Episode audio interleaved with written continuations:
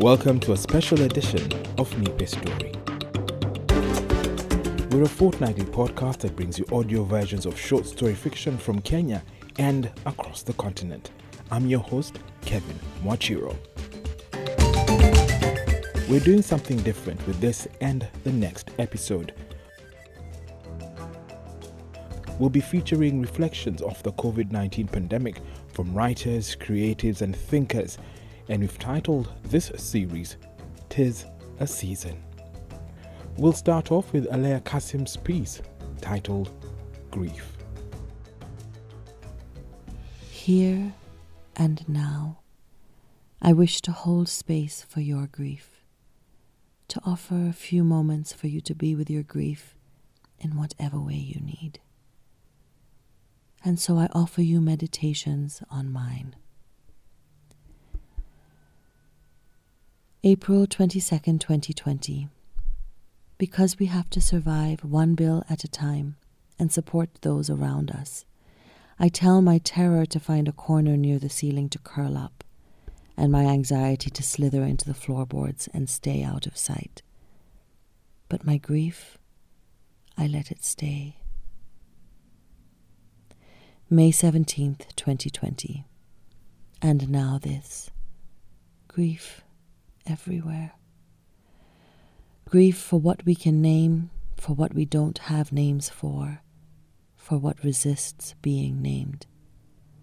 Grief that arrives in WhatsApp funeral announcements, entreating us to stay at home and offer prayers for the families from where we are.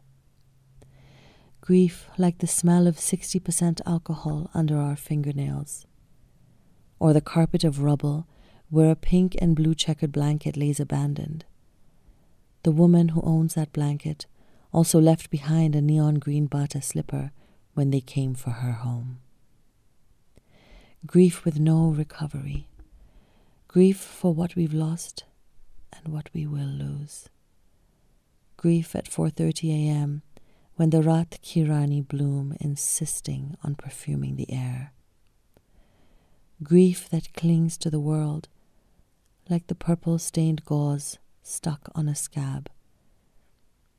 Grief that hides in the raging, filthy, rain swollen river at night, or boils like stones in water over a scalding jiko. Grief that drains, that cracks, that extracts. Grief that can't be shared or soothed with a hug. Grief. And now this. How do we care for each other now? May 19th, 2020. Sitawa Namwali wrote, So, I tucked my tears behind my ears the way you do your hair, and I held them there. I've been wondering where to put my grief. How do we process our griefs when they refuse to stand in line? July 28, 2020.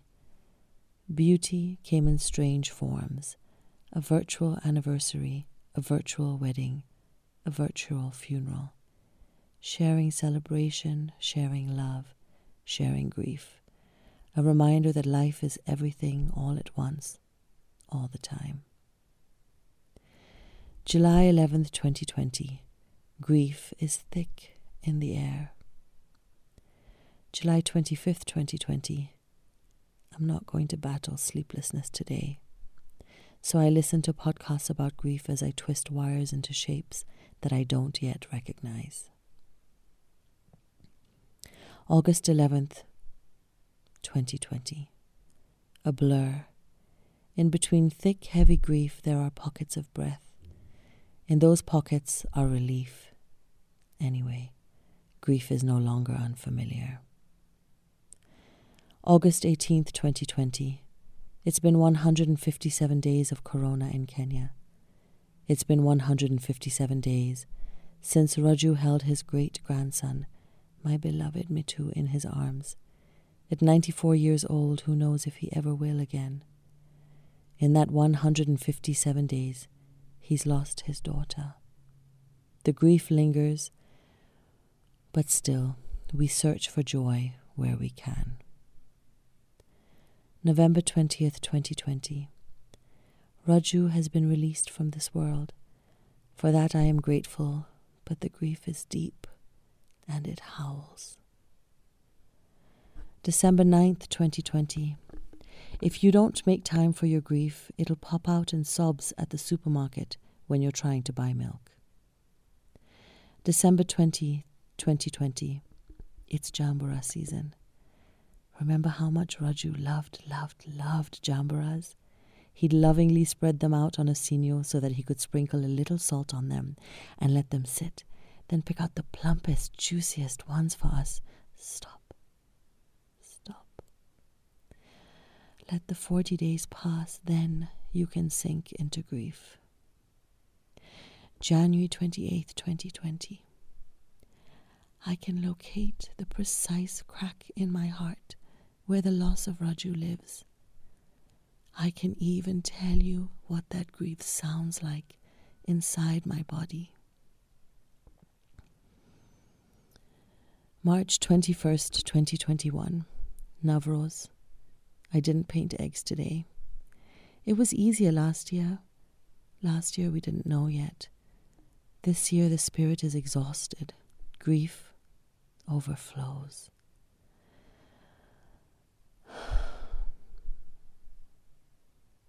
The sun has set, as it does. It will rise tomorrow. March 24th, 2021. So here we are, one year later from when we first acknowledged COVID in Kenya. Now the body recognizes this feeling as familiar. Yet grief overflows. We are physically exhausted, mentally drained, our spirits weary, our muscles tense. When did you last exhale, beloved? March 26th, 2021. What do we do with all this grief? Where do we put it? What does it overflow into? How does it get stored? What does it touch? What does it change? What does it replace? I'm not numb. I just don't know what to do with all this grief.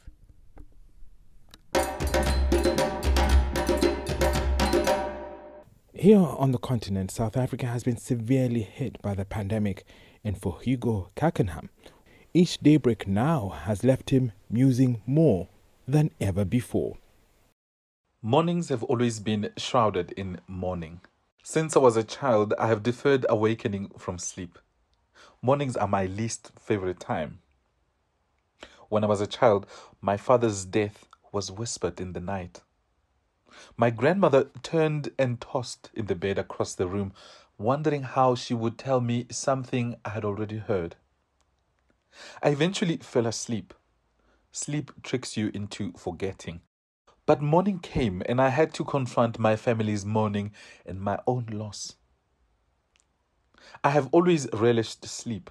I sleep well and I sleep deep. It was a reprieve from school, angst, loathing, and the total control that adults at my boarding school practice over our lives. In my sleep, I could dream of home. There is beauty in sleep. If you do not sleep in your bag, nightmares and terrors stay away. When I slept on my side, the world was whole and the dead were alive. But morning would come with its reminders of failure, deadlines, and fear. I'd shut my eyes and drift away until a bell rang or someone would strip the blankets off my bed. And then the terror of day. When the pandemic began to lick at our cities and villages like a wildfire, waking up came with a sharp reality of mortality. In South Africa, we go to sleep with a daily update on the death toll of the day and numbers of those infected. In May 2021, we live in dread of the third wave poised above us. When engulfed in the waves that buffet us, news media are awash with death. oxygen falling rapidly, chests heaving, lonely deaths, cold funerals shrouded in fears of contagion. We awakened with the sinking feeling that those we love will be next. In October last year, I awakened to a text message with my own COVID positive result. I too would be counted among the infected in the evening news. While it did not feel quite like a death announcement, I came face to face with my own mortality. In the moments of quiet, I listened to my body. Taste and smell became precious after a lifetime of being taken for granted. The dull feeling at the back of my head was a regular accompaniment. The work emails were incessant. Eventually, I had to tell some people so that I could take time to listen to myself. If this was to be my last week of life, I'd rather slow it down than speed it up with online meetings and emails. The most important calculation was whether or not to tell my mother. Telling her would heighten levels of anxiety that were already through the roof. Sleep would elude her like she does with most stressful experiences. Morning would begin before it was warranted. I decided to hold back on telling her even when she quizzed me about the COVID 19 induced changes in my voice. Later, when I was deep into my recovery, I told her. But before this, I lay in bed longer in the mornings. I studied the ceiling and watched as the light grew brighter at the window. I watched the creeper grow leaf by leaf on the perimeter wall in the disorienting spring of 2020. My fingers walked through the bookshelf and I pulled out three novels I had been planning to read forever. For the first time in close to a decade, I read fiction without guilt and I reconnected to a younger self that once lived with my nose buried in novels. But life happens in pandemics. Racist police and racist states bequeath Black Lives Matter and the Palestinian bombardment. Colorless governments gave us SARS in Nigeria. Colombia reached its limits. And Museveni brazenly grabbed yet another election while we looked at COVID 19, life giving AIDS medications ran out in Kenya. Amid our mourning, violence continues to take its toll. Job losses render us mute and shatter what illusions of hope we had. We are battered by life even as we confront viral death. We mourn in the quiet waking hours, but we must arise to face the terror of the day. To weep and to resist. Palestinian warriors teach us a salutary lesson on facing the day after burying their children, to fight even as the very earth beneath them gives way. What possibility emits from the debris of struggle and devastation? Mornings intimidate me less now, but they come with the reminders of adulthood.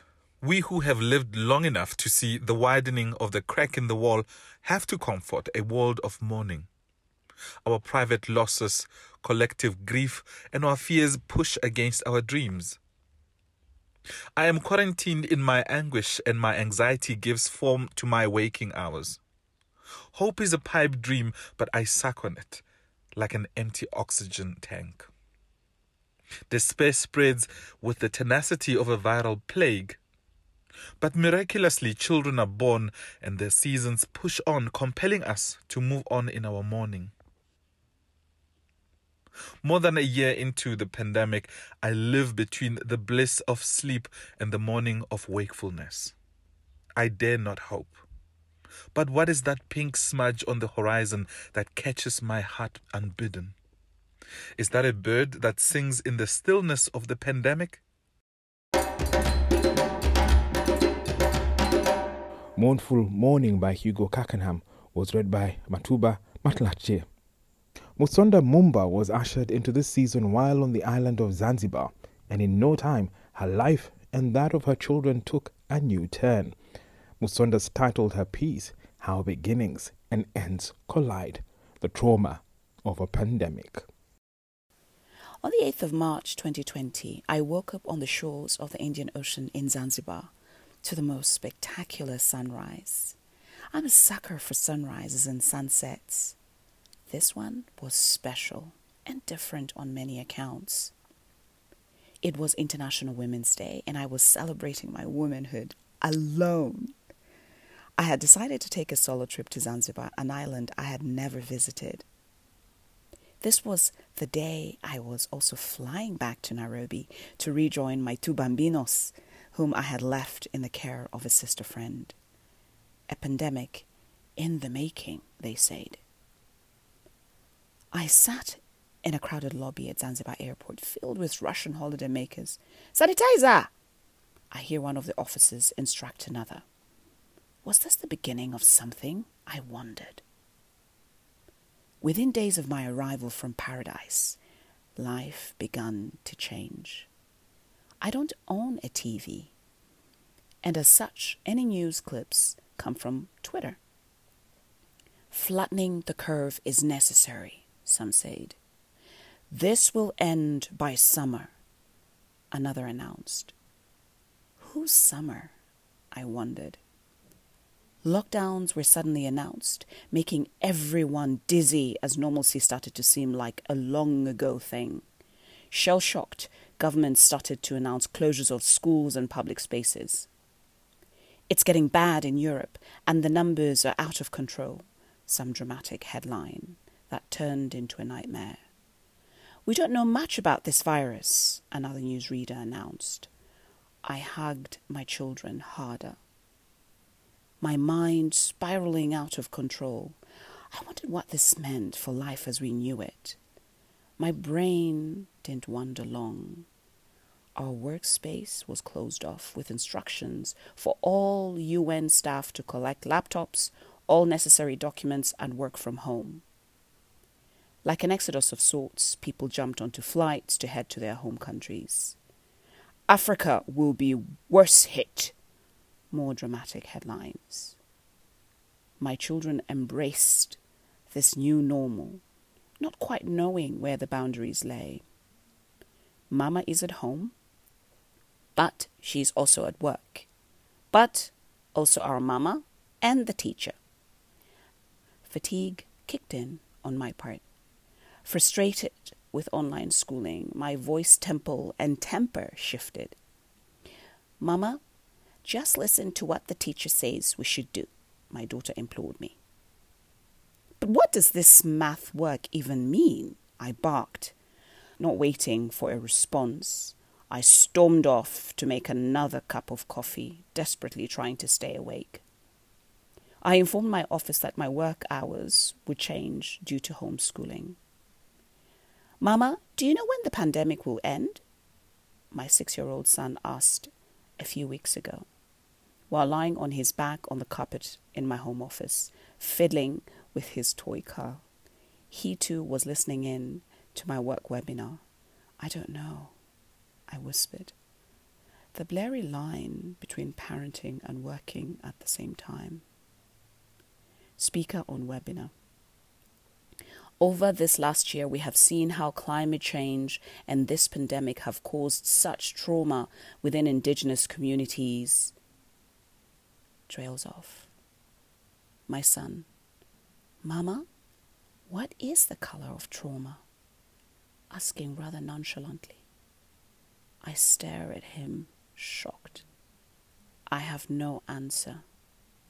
Silent, I continue staring back into the screen.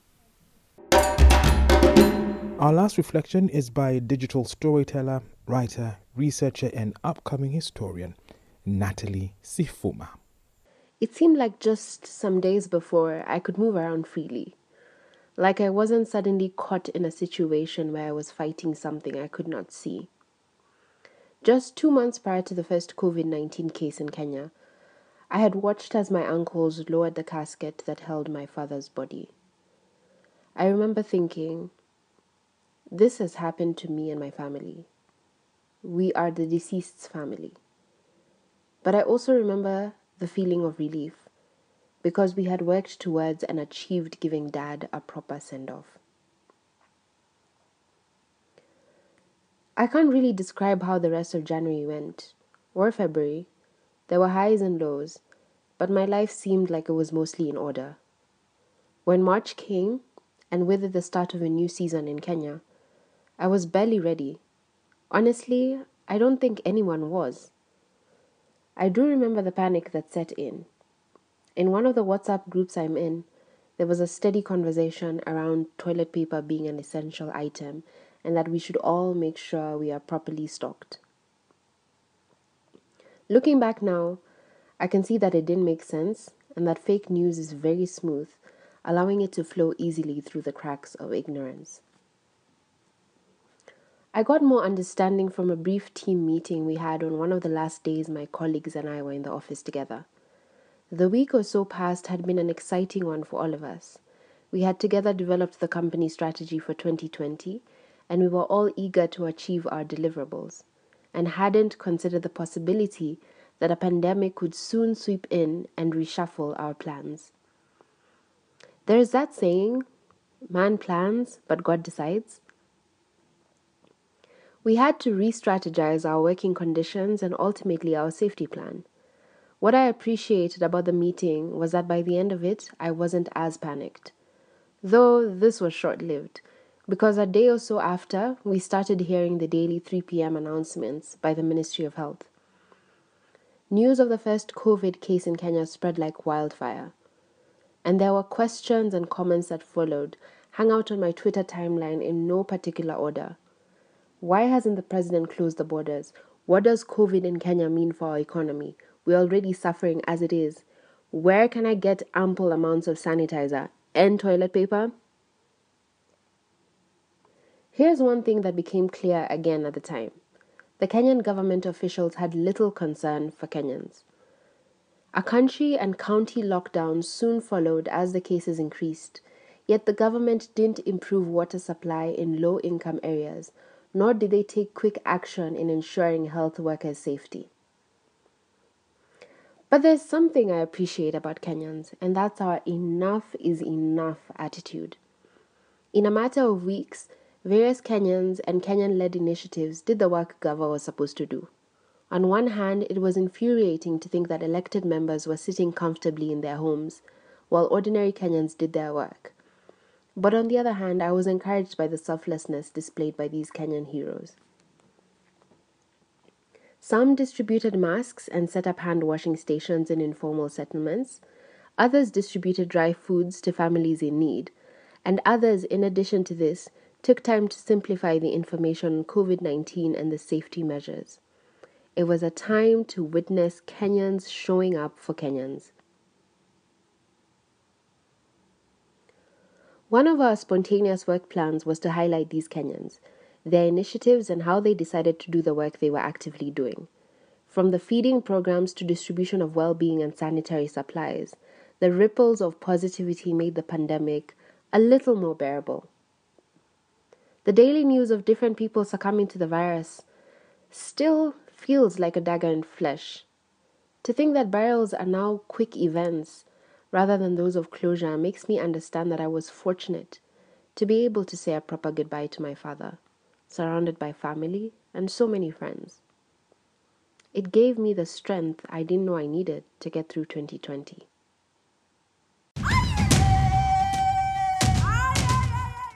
Thoughts on the Pandemic by Natalie Sifuma brings us to the end of the first of two episodes titled Tis a Season. You can contact me if you have any reflections on what you've had by dropping me an email. My address is kevin at fingerpiano.co.ke. Special thanks to our contributors, and here's a brief about each of them. Aleya Kassam is a Kenyan reader, writer, storyteller, performer, and feminist. Musonda Mumba is an avid painter, artist, but is also doing her bit for the earth through her work at the UNDP as the director of the Rome Center for Development.